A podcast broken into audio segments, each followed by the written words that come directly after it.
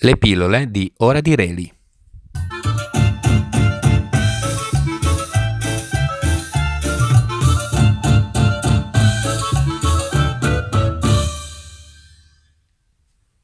Albert Camus e il suo pensiero sulla morte. Albert Camus nasce nel 1913, muore nel 1960 e l'opera di riferimento per il lavoro è Le Mid Décisif.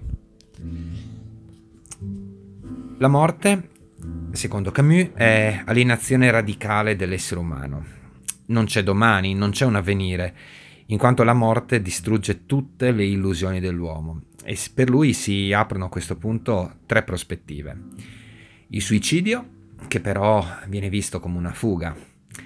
La fede, che però è letta come la ricerca di un alibi per fuggire dal mondo, per non impegnarsi nel mondo. E resta la terza possibilità, che è vivere. Tentare di vivere senza speranza, evitando però la disperazione radicale.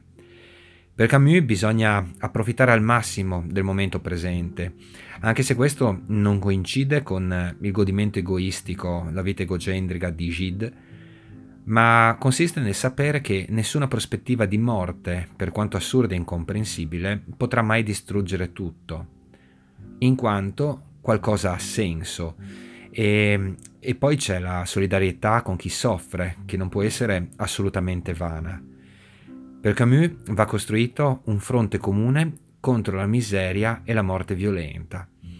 E vengono allora alla mente, mm, per conclu- concludere questa piccola pillola, le parole di Albert Dondane, che scrive Alla vista angosciante della morte, mi trovo messo di fronte alla mia profonda responsabilità D'un colpo mi rendo conto che non sono gli avvenimenti mondani, le mie riuscite o i miei fallimenti che decideranno in fin dei conti del senso della mia vita, ma ciò che io ho fatto o farò della mia vita. Davanti alla morte mi trovo solo con me stesso e in questa solitudine mi, percepi- mi percepisco come totalità.